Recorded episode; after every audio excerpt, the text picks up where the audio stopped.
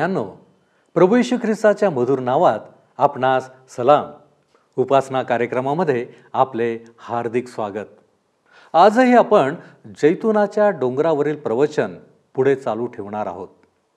आज आपण दहा कुमारींचा दृष्टांत रुपयांचा दृष्टांत आणि परराष्ट्रीयांचा न्याय या गोष्टी अभ्यासणार आहोत. आजच्या अध्ययनात पुन्हा एकदा प्रतिकात्मक गोष्टींद्वारे आम्हाला मार्गदर्शन होणार आहे. खरे पाहता आजचे अध्ययन येशूला अनुसरणाऱ्या प्रत्येकासाठी अधिक महत्त्वपूर्ण आहे. आपण लक्षपूर्वक या सर्व गोष्टी ग्रहण करण्याचा प्रयत्न करू. तर मग चला प्रियानो आपण आजच्या अध्ययनाची सुरुवात करूया. श्रोतनो जर आपणाजवळ नवीन करार आहे तर माझ्यासोबत उघडा.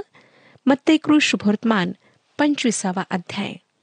ह्या अध्यायामध्ये जैतुनाच्या डोंगरावरील प्रवचन चालू राहताना आम्हाला दिसते. नंतर दहा कुमारींचा दृष्टांत रुपयांचा दृष्टांत आणि परराष्ट्रीयांचा न्याय ह्यामध्ये आम्हाला पाहायला मिळतो. तुझ्या येण्याचे काय चिन्ह आहे? ह्या प्रश्नाचे उत्तर येशूने दिले. त्याचे विस्तृत रूप ह्यामध्ये आम्हाला पाहायला मिळते. दहा कुमारींचा दृष्टांत जो इस्रायल राष्ट्राच्या विश्वासाचा खरेपणा स्पष्ट करतो. रुपयांचा दृष्टांत त्याच्या सेवकांच्या विश्वासूपणाची परख आहे. आणि राष्ट्रांचा न्याय. त्यांचा राज्यामधल्या प्रवेशाचा जो अधिकार आहे त्याची परख आहे. श्रोतनो ह्या अध्यायात ख्रिस्ताच्या येण्याचे महत्त्व स्पष्ट करण्यात आले आहे. कारण हा अध्याय ख्रिस्ताच्या आगमनाच्या वेळी जे समूह ह्या जगात असतील त्यांच्याशी संबंधित आहे. प्रत्येक समूहाचे जवळून केलेले परीक्षण दर्शवेल की हे प्रत्येकाची वागणूक व येशू ख्रिस्ताशी त्यांचा संबंध कसा आहे ह्यापर्यंत संक्षिप्त होत गेले आहे. दहा कुमारींचा दृष्टांत हा त्या लोकांच्या मताला आधार आहे जे काही प्रमाणात रॅप्चर होईल असे मानतात. ते समजतात की फक्त काहीच लोक ह्या जगातून काढून घेतल्या जातील. परंतु मी परमेश्वराची आभारी आहे की जेव्हा रॅप्चर होईल तेव्हा प्रत्येक विश्वासणारा वर घेतला जाईल. आणि हे आम्ही चांगले आहोत ह्या आधारावर मुळीच होणार नाही. आम्ही श्रोत्यानं फक्त देवाच्या कृपेच्या आधारेच हे जग सोडून जाऊ. तो त्याच्या कृपेनेच आमचे तारण करतो. तो आम्हाला कृपेनेच राखतो. तो आम्हाला ह्या जगातून सुद्धा कृपेनेच काढून घेणार आहे. आणि हे रॅप्चरच्या वेळी होईल. दहा कुमारी मंडळीला दर्शवित नाहीत तर इस्रायल राष्ट्राला दर्शवितात. जरी येशू ख्रिस्त ह्या राष्ट्राला उद्देशून बोलत आहे तरी ह्या दृष्टांतांना आम्ही आमच्या जीवनाला लागू करू शकतो. पंचवीसावा अध्याय पहिलं वचन पहा. तेव्हा स्वर्गाचे राज्य दहा कुमारींसारखे होईल. त्या आपले दिवे घेऊन वराला सावऱ्या जाण्यास निघाल्या. नवीन कराराच्या काळात इस्रायलमध्ये जी परंपरा होती ती समजणे फार चांगले होईल व त्यासाठी पेशिता जे बायबलचे सिरियक रूपांतर आहे ते पाहणे आमच्यासाठी योग्य ठरेल. जरी श्रोत्यानो हे रूपांतर चांगले नाही तरी त्यावेळची परंपरा समजून घेण्याकरिता फार उपयोगी आहे. पेशित रूपांतरात आमच्यासमोर जे वचन आहे ते दर्शविते की ह्या कुमारी वर व वधूला भेटण्याकरिता समोर गेल्यात. ह्यामध्ये वर विवाहानंतर विवाहाच्या भोजनासाठी येत आहे. डॉक्टर मगी जे पवित्र शास्त्राचे एक महान शिक्षक होऊन गेलेत ते म्हणतात जरी ख्रिस्ताचा व मंडळीचा विवाह स्वर्गात होईल तरी त्याची मेजवानी ह्या पृथ्वीवर देण्यात येईल. लुकृषभवर्तमानातील लुकृषभवर्तमान बारावाध्याय पस्तीस आणि छत्तीस वचने ह्याचा पुरावा आहेत. लुकृषभवर्तमान बारावाध्याय पस्तीस आणि छत्तीस वचने तुमच्या कंबरा बांधलेल्या व दिवे लावलेले असू द्या. धनी लग्नाहून येऊन दार ठोकेल तेव्हा आपण त्याच्यासाठी तत्काळ उघडावे म्हणून तो परत येण्याची वाट पाहत असलेल्या माणसासारखे तुम्ही व्हा. ह्या ठिकाणी विवाह झालेला आहे व त्याची वधू त्याच्यासोबत आहे. अर्थातच वर लग्नावरून वापस आला आहे तर त्याची वधू त्याच्यासोबत असेलच. कोणीच विवाह करून एकटा परतत नाही. म्हणून ह्या दहा कुमारींचा दृष्टांत ख्रिस्त वर म्हणून दाखविण्यात आला आहे ज्याची वधू त्याच्यासोबत आहे. आणि ह्या पृथ्वीवरील विश्वासणारे त्याची वाट पाहत आहेत. जेव्हा महासंकटाचा काळ ह्या पृथ्वीवर असेल तेव्हा ख्रिस्त स्वर्गामध्ये त्याच्या वधूसोबत अर्थात त्याच्या मंडळीसोबत असेल. मग सात वर्षाच्या समाप्तीला तो ह्या पृथ्वीवर त्याच्या वधूला त्याच्या मंडळीला सोबत घेऊन येईल. दोन ते चार वचने पहा. त्यात पाच मूर्ख होत्या व पाच शहाण्या होत्या. कारण मूर्ख कुमारींनी आपले दिवे घेतले पण आपणाबरोबर तेल घेतले नाही. शहाण्यांनी आपले दिवे घेतले व भांड्यात तेलही घेतले. श्रोत्यानो तेल हे देवाच्या आत्म्याचे चिन्ह आहे. ज्या प्रकारे त्याच्या पहिल्या आगमनसमयी काही खोट्या गोष्टी होत्या तशा दुसऱ्या आगमनसमयी असतील. येशू त्यांना ढोंगी म्हणतो. त्यांच्याजवळ दिवे असतील पण तेल असणार नाही. पाच ते सात वशने मग वराला विलंब लागला व सर्वांस डुलके आल्या व झोप लागली.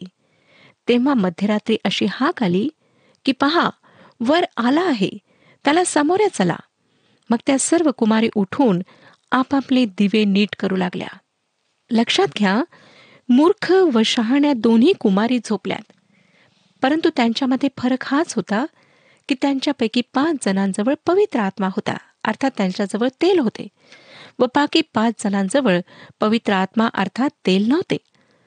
कारण त्या पाच कुमारी खऱ्या विश्वासणाऱ्या नव्हत्या. प्रभू ह्या दृष्टांताचा शेवट चेतावणीने करत आहे.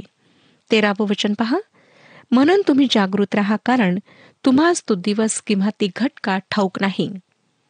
लक्षात घ्या की हा दिवस आहे प्रहर नाही. त्याच्या लोकांना एकच करायचे आहे ते म्हणजे जागृत राहायचे आहे. हा दुसरा दृष्टांत पुढच्या पिढीसाठी आहे जी प्रभू येशूच्या ह्या पृथ्वीवर परतण्याची वाट पाहिल. चौदा आणि पंधरा वर्षने सांगतात कारण ज्याप्रमाणे परदेशी जाणाऱ्या एका मनुष्याने आपल्या दासांना बोलावून त्यांच्यावर आपली मालमत्ता सोपून दिली त्याप्रमाणे हे आहे. एकाला त्याने पाच हजार रुपये एकाला दोन हजार व एकाला एक हजार असे ज्याच्या त्याच्या योग्यतेप्रमाणे दिले आणि तो परदेशी गेला. लक्षात घ्या की त्या प्रत्येकाच्या योग्यतेप्रमाणे मालकाने त्याच्या सेवकांवर जबाबदारी सोपवली. सोळा आणि सतरा वर्षने ज्याला पाच हजार मिळाले होते त्याने लागले जाऊन त्यावर व्यापार केला व आणखी पाच हजार मिळवले. तसेच ज्याला दोन हजार मिळाले होते त्यानेही आणखी दोन हजार मिळविले. श्रोत्यानो लक्षात घ्या की त्याने पैसे दिले. ह्या ठिकाणी हे पैसे व्यक्तिगत देणग्यात दाखवित नाही जसे गाण्याचे दान चित्रकलेचे दान उपदेश करण्याचे दान. आमच्याकरिता ह्यातून हेच शिकण्यासारखे आहे की देवाने आम्हाला जे काही दिले आहे त्याचा उपयोग आम्हाला त्याच्या गौरवासाठी त्याच्या सेवेसाठी करायचा आहे. अठरावं वचन परंतु ज्याला एक हजार मिळाले होते त्याने जाऊन जमीन खणली व तीत आपल्या धन्याचा पैका लपून ठेवला. प्रत्येकाला धन्याने काही पैसे दिलेत व सांगितले की ह्याचा उपयोग करा जेणेकरून तुम्ही त्यावर काही कमावू शकाल. परंतु ह्या व्यक्तीने ज्याला एक हजार रुपये मिळाले होते त्याने ते पैसे जमिनीत पुरले. तो आपल्या धन्याशी विश्वासू नव्हता. एकोणीस ते पंचवीस वर्षने मग बराच काळ लोटल्यावर त्या दासांचा धनी आला व त्यांच्यापासून हिशेब घेऊ लागला. तेव्हा त्याला पाच हजार मिळाले होते. तो आणखी पाच हजार आणून म्हणाला महाराज आपण माझ्यावर पाच हजार रुपये सोपून दिले होते. पहा त्यावर मी आणखी पाच हजार रुपये मिळविले आहेत. त्याला त्याच्या धन्याने म्हटले शापास भल्या व विश्वासुदाचा तू थोडक्या गोष्टीत विश्वासू राहिलास. मी तुझी पुष्कळावर नेमणूक करीन. तू आपल्या धन्याच्या आनंदात सहभागी हो. मग ज्याला दोन हजार मिळाले होते तोही येऊन म्हणाला महाराज आपण माझ्यावर दोन हजार रुपये सोपून दिले होते. पहा त्यावर मी आणखी दोन हजार मिळवले आहेत. त्याला त्याच्या धन्याने म्हटले शापास भला व विश्वासुदासा तू थोडक्या गोष्टीत विश्वासू राहिलास. मी तुझी पुष्कळावर नेमणूक करीन. तू आपल्या धन्याच्या आनंदात सहभागी हो. नंतर ज्याला एक हजार मिळाले होते तोही येऊन म्हणाला महाराज मी जाणून होतो की तुम्ही कठोर माणूस आहात जेथे तुम्ही पेरिले नाही तेथे कापणी करिता व जेथे पसरून ठेविले नाही तेथून गोळा करिता. म्हणून मी भ्यालो व तुमचे हजार रुपये मी जाऊन जमिनीत लपून ठेवले होते. पहा ते तुमचे तुम्हाला मिळाले आहेत. त्यांच्या धनीचा प्रतिसाद अशा प्रकारे होता. आता पुढे सव्वीस आणि तीस वचने सांगतात. सव्वीस ते तीस वचने वाचूया.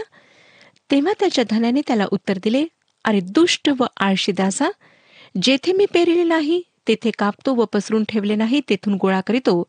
हे तुला ठाऊक होते काय? तर माझे द्रव्य सावकाराकडे ठेवायचे होते. म्हणजे मी आल्यावर माझे मला व्याजासकट परत मिळाले असते. तर ते हजार रुपये त्याच्यापासून घ्या आणि ज्याच्याजवळ दहा हजार आहेत त्याला द्या. कारण ज्या कोणाजवळ आहे त्याला दिले जाईल व त्याला भरपूर होईल. आणि ज्या कोणाजवळ नाही त्याच्याजवळ जे असेल ते देखील त्याच्यापासून काढून घेतल्या जाईल.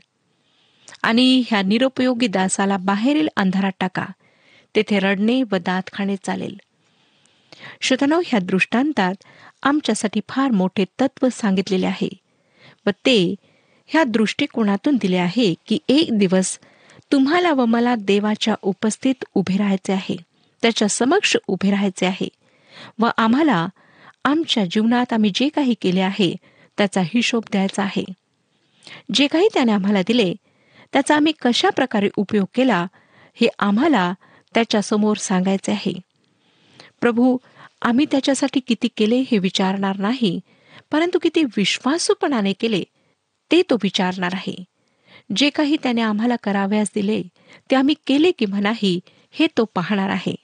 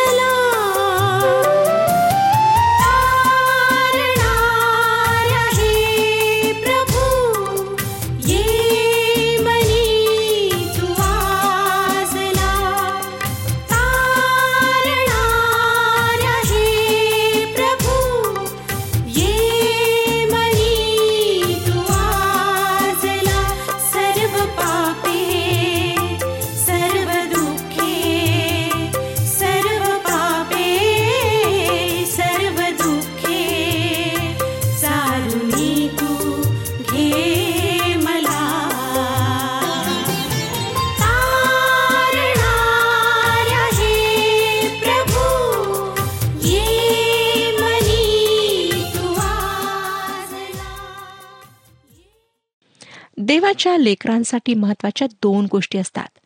पहिली गोष्ट आम्ही काय करावे अशी परमेश्वराची इच्छा आहे हे पाहणे. की परमेश्वराने आम्हाला काय देणग्या दिलेल्या आहेत? आणि दुसरी महत्वाची गोष्ट त्यांचा उपयोग करण्यामध्ये आम्ही किती विश्वासू आहोत? आमच्यापैकी काही जणांना परमेश्वराने फार लहान सेवा दिलेली आहे आणि त्यामुळे आम्ही निराश होऊन जातो. परंतु जर आम्ही एक देणगी प्राप्त झालेले आहोत तर परमेश्वराची इच्छा आहे श्रोतानो की त्यामध्येच आम्ही विश्वासू असावे. ह्या अध्यात आमचा प्रभू देवाच्या लोकांना चेतावणी देत आहे की आम्हाला स्वतः त्याच्या आगमनासाठी तयार राहायचे आहे. आणि हे पुढच्या काही वचनात निश्चितच अगदी खरे आहे. महासंकटाच्या काळात सर्व राष्ट्रांना परमेश्वराचा संदेश ऐकण्याची आणि स्वीकारण्याची संधी मिळेल. आम्हाला सांगण्यात आले आहे की राज्याचे शुभवर्तमान सर्व राष्ट्रात गाजविला जाईल. परंतु काही देवाच्या सेवकांना नाकारतील. ख्रिस्तावर विश्वास ठेवणाऱ्यांना नाकारतील. म्हणजेच ख्रिस्ताला नाकारतील.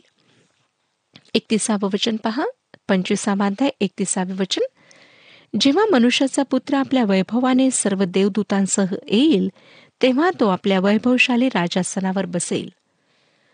जैतुनाच्या डोंगरावरील प्रवचनातील सर्व विचार किंवा सर्व मते येशू ख्रिस्ताला ह्या जगाच्या राजासनावर बसविण्याच्या दिशेने वाटचाल करीत आहेत. हाच मत्तेकृ शुभवर्तमानाचा संदेश आहे. इतकेच नाही तर संपूर्ण देवाच्या वचनाचा हा संदेश आहे. आता आम्हाला दिसेल श्रोतानो की सर्व राष्ट्रांचा न्याय होईल. आपण कदाचित विचाराल की ह्याचा अर्थ एक एक व्यक्ती असा नाही काय? होय आपण ह्याला एक एक व्यक्ती समजू शकता ज्याद्वारे एक राष्ट्र बनते. परंतु राष्ट्रे देवाप्रती जबाबदार आहेत. बत्तीसावं वचन त्याच्या पुढे सर्व राष्ट्रे जमविले जातील. आणि जसे मेंढपाळ शेरडांपासून मेंढरे वेगळी करीतो तसे तो त्यास एकमेकांपासून वेगळे करील. राष्ट्रांकरिता जो ग्रीक शब्द आहे तो आहे इथेनॉस आम्ही ह्याला मानववंश समूह असे म्हणू शकतो. तेहतीसावं वचन. आणि मेंढरास तो आपल्या उजवीकडे व शेरडास डावीकडे ठेवील. मला असा संदर्भ माहीत नाही जेथे परमेश्वर एखाद्या व्यक्तीला शेरडे म्हणतो. सर्व मानवांना देवाच्या पवित्र वचनामध्ये मेंढरे असे म्हणण्यात आले आहे. दोन प्रकारची मेंढरे आहेत. एकतर हरवलेली मेंढरे आणि दुसरी तारण पावलेली मेंढरे. यशयाचे पुस्तक त्रेपन्नवा अध्याय आणि सहावं वचन पहा. येशयाचे पुस्तक त्रेपन्न अध्याय सहावे वचन. आम्ही सर्व मेंढरांप्रमाणे बहकून गेलो होतो. आम्ही प्रत्येकाने आपापला मार्ग धरिला होता. अशा आम्हा सर्वांचे पाप परमेश्वराने त्याचवर लादिले श्रोत्यानो हरवलेली व तारलेली मेंढरे आहेत. मेंढरे व शेरडे नाहीत. मला वाटतं शेरडे मानव वंश समूहाला दर्शवितात. आता ह्यांना ओळखण्याची परीक्षा काय आहे ते पहा. चौतीस ते चाळीस वचने वाचूया. मग ते पंचवीसावा अध्याय चौतीसपासून चाळीस वशने. तेव्हा राजा आपल्या उजवीकडच्यास म्हणेल अहो माझ्या पित्याचे आशीर्वादित हो या. जे राज्य जगाच्या स्थापनेपासून तुम्हाकरिता सिद्ध केले आहे ते वतन घ्या. कारण मी भुकेला होतो तेव्हा तुम्ही मला खाव्यास दिले. तानेला होतो तेव्हा मला प्यावयास पाणी दिले. परका होतो तेव्हा मला घरात घेतले. उघडा होतो तेव्हा मला वस्त्र दिले. आजारी होतो तेव्हा माझ्या भेटीला आला. बंदीशाळेत होतो तेव्हा तुम्ही माझ्याकडे आला. त्यावेळेस नीतिमान त्याला उत्तर देतील की प्रभूजी आम्ही तुम्हाला केव्हा भुकेले पाहून खावयास दिले? केव्हा तानेले पाहून प्यावयाला दिले? तुम्हाला परके पाहून केव्हा घरात घेतले? उघडे पाहून केव्हा वस्त्र दिले? आणि तुम्हाला आजारी अथवा बंदीशाळेत पाहून केव्हा आम्ही तुमच्याकडे आलो? तेव्हा राजा त्यास उत्तर देईल मी तुम्हास खचित सांगतो की ज्या अर्थी तुम्ही ह्या माझ्या कनिष्ठ बंधूंपैकी एकाला केले त्या अर्थी ते मला केले आहे. एक लक्ष चौवेचाळीस हजार यहुद्यांना महासंकटाच्या काळात मोहरबंद करण्यात येईल जे राज्याचे शुभवर्तमान सांगण्याकरिता संपूर्ण जगात जातील. आणि ते शुभवर्तमान म्हणजे त्यांच्या पापांसाठी ख्रिस्ताने आपले बलिदान केले त्याला स्वीकारून त्याच्या त्वरित दुसऱ्या आगमनासाठी त्यांनी तयार असावे. काही राष्ट्रे ख्रिस्ताला नाकारतील. ख्रिस्त विरोधी देवाच्या संदेशवाहकांची कत्तल करेल त्यांना मारेल व जो कोणी त्यांच्यातील एकाला एक ग्लास पाणी देईल तो आपला जीव धोक्यात घालेल. आज जर श्रोत्यांना आम्ही कोणाला एक ग्लास पाणी देऊ केले तर इतके काही त्यात विशेष नाही. परंतु महासंकटाच्या काळात ते फार विशेष असे कार्य ठरेल. ह्याचा अर्थ ख्रिस्तासाठी दृढ निश्चय करून उभे राहणे ख्रिस्ताला स्वीकारणे किंवा नाकारणे ह्या आधारावर राष्ट्रांचा न्याय होईल. एकेचाळीस ते पंचेचाळीस वचने सांगतात मग डावीकडच्यासही तो म्हणेल अहो शापग्रस्त हो माझ्यापुढून निघा. आणि सैतान व त्याचे दूत ह्यांच्यासाठी जो सार्वकालिक अग्नी सिद्ध केला आहे त्यात जा. कारण मी भुकेला होतो तेव्हा तुम्ही मला खाव्यास दिले नाही. तान्हेला होतो. तेव्हा मला प्यावयास पाणी दिले नाही. परका होतो. तेव्हा मला घरात घेतले नाही. उघडा होतो. तेव्हा मला वस्त्र दिले नाही. आजारी व बंदिशाळेत होतो. तेव्हा माझ्या भेटीला आला नाही. त्यावेळेस हेही त्याला उत्तर देतील प्रभूजी आम्ही केव्हा तुम्हाला भुकेले तान्हेले परके उघडे आजारी किंवा बंदिशाळेत पाहिले आणि तुमची सेवा केली नाही? तेव्हा तो त्यास उत्तर देईल. मी तुम्हास खचित सांगतो की ज्या अर्थी हा कनिष्ठांपैकी एकालाही केले नाही त्या अर्थी ते मला केले नाही. श्रोत्यानो हे लोक देवाचे प्रतिनिधी होते. जे ख्रिस्ताला नाकारतील त्यांच्यासाठी फक्त न्याय बाकी राहील. सेहेचाळीसावं वचन पहा. ते तर सार्वकालिक शिक्षा भोगाव्यास जातील आणि नीतिमान सार्वकालिक जीवन उपभोगाव्यास जातील. लक्षात घ्या श्रोत्यानो की संपूर्ण राष्ट्रे हजार वर्षाच्या राज्यात प्रवेश करतील. त्यापैकी काही व्यक्तिगतपणे ख्रिस्ताला नाकारतील परंतु ख्रिस्ताच्या दुसऱ्या आगमन समय जो न्याय होईल तो हे निश्चित करेल की कोणती राष्ट्रे एक हजार वर्षाच्या राज्यात प्रवेश करतील. हा न्याय दुसऱ्या न्यायापासून अलग आणि एकदम वेगळा आहे. होय श्रोत्यानो सर्व राष्ट्रांचा न्याय होणार आहे आणि कोणती राष्ट्रे एक हजार वर्षाच्या राज्यात प्रवेश करतील हे तेव्हा निश्चित होईल. आज आमच्यासाठी कृपेची वेळ आहे. ह्या ज्या गोष्टी आहेत ज्या आम्ही अभ्यासत आहोत त्या नंतरच्या आहेत. राष्ट्रांचा न्याय नंतर होणार आहे. परंतु त्याआधी जर आज आम्ही ख्रिस्ताचा स्वीकार करू आपल्या पापांबद्दल पश्चाताप करू आणि प्रभू येशू ख्रिस्तावर विश्वास ठेवून तारणाचे आश्वासन प्राप्त करू तर प्रभू येशू ख्रिस्त जेव्हा येईल जेव्हा मंडळीवर उचलल्या जाईल तेव्हा त्यामध्ये आमचा समावेश असेल. मी प्रभू येशू ख्रिस्ताचा तारणारा म्हणून स्वीकार केला आहे. आणि मला पूर्ण खात्री आहे की त्या समूहामध्ये त्या मंडळीमध्ये मी सुद्धा असेन. परंतु मी आपणाला विचारू इच्छिते की काय आपणाला तारणाचे आश्वासन प्राप्त झाले आहे? काय आपणाला खात्री आहे का की त्या समूहामध्ये मंडळीमध्ये आपण सुद्धा समाविष्ट असाल. आणि प्रभू जेव्हा त्याच्या मंडळीला घेण्याकरिता येईल तेव्हा आपण सुद्धा हवेमध्ये त्याला भेटाल. जर नाही तर श्रोत्यानो हे आश्वासन आपण आज प्राप्त करून घेऊ शकता. परमेश्वर आम्हातील प्रत्येकाला ही वेळ देत आहे. मग आपण कोठेही राहणारे असा कोणतेही कार्य करणारे असा स्त्री असा पुरुष असा तरुण असा वृद्ध असा लहान असा शाळेत शिकणारे असा महाविद्यालयात शिकणारे असा किंवा नोकरी करणारे असा घरात राहणारे असा आपणातील प्रत्येकाकरिता हे वचन आहे आणि ही संधी प्रत्येकाकरिता आहे. म्हणून श्रोत्यानो वेळ न गमावता आजच प्रभू यशू ख्रिस्ताजवळ या. त्याला आपल्या सर्व पापांची कबुली द्या. त्याच्या हातात आपले संपूर्ण जीवन सोपवून त्याला आपला व्यक्तिगत तारणारा म्हणून स्वीकारा. तो आज तुमची वाट पाहत आहे. त्याचे हे आमंत्रण आपणातील प्रत्येकाकरीत आहे. होऊ शकतं की ही वेळ कदाचित आपल्या जीवनात पुन्हा येणार नाही. म्हणून जेव्हा परमेश्वर आपल्या पवित्र वचनाच्या द्वारे आपणाशी बोललेला आहे तेव्हाच निर्णय घ्या. वेळ न गमावता आपल्या सर्व पापांची कबुली द्या. कदाचित आपणाला वाटेल की ह्याद्वारे आपले धर्म परिवर्तन होईल. असे नाही श्रोत्यानो. प्रभू यशू ख्रिस्त हृदय परिवर्तन करणार आहे जीवन परिवर्तन करणार आहे. त्याला तुमच्या आत्म्याची चिंता आहे. लक्षात घ्या की एकच जीवन आहे आणि ह्यानंतर मग आम्हाला न्यायासाठी ठेवण्यात येणार आहे. ह्या जीवनामध्येच आम्हाला निर्णय घ्यायचा आहे. पुष्कळदा आम्हाला असं वाटतं की आम्हाला दुसरा जन्म मिळेल तेव्हा आम्ही पाहून घेऊ. किंवा आम्ही चांगली कर्मे करून आपल्या पापांची क्षमा प्राप्त करून घेऊ.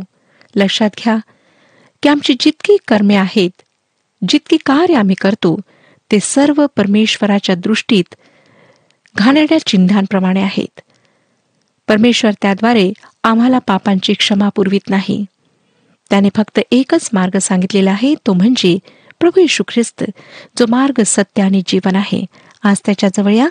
आणि पापांची क्षमा तारणाचे आश्वासन प्राप्त करून घ्या. परमेश्वर आपणा सर्वांस आशीर्वाद देऊ. हा कार्यक्रम आपणास आवडला काय? आता आम्हाला एक मिस कॉल करा. आणि आपण पुढील विजेता होऊ शकता.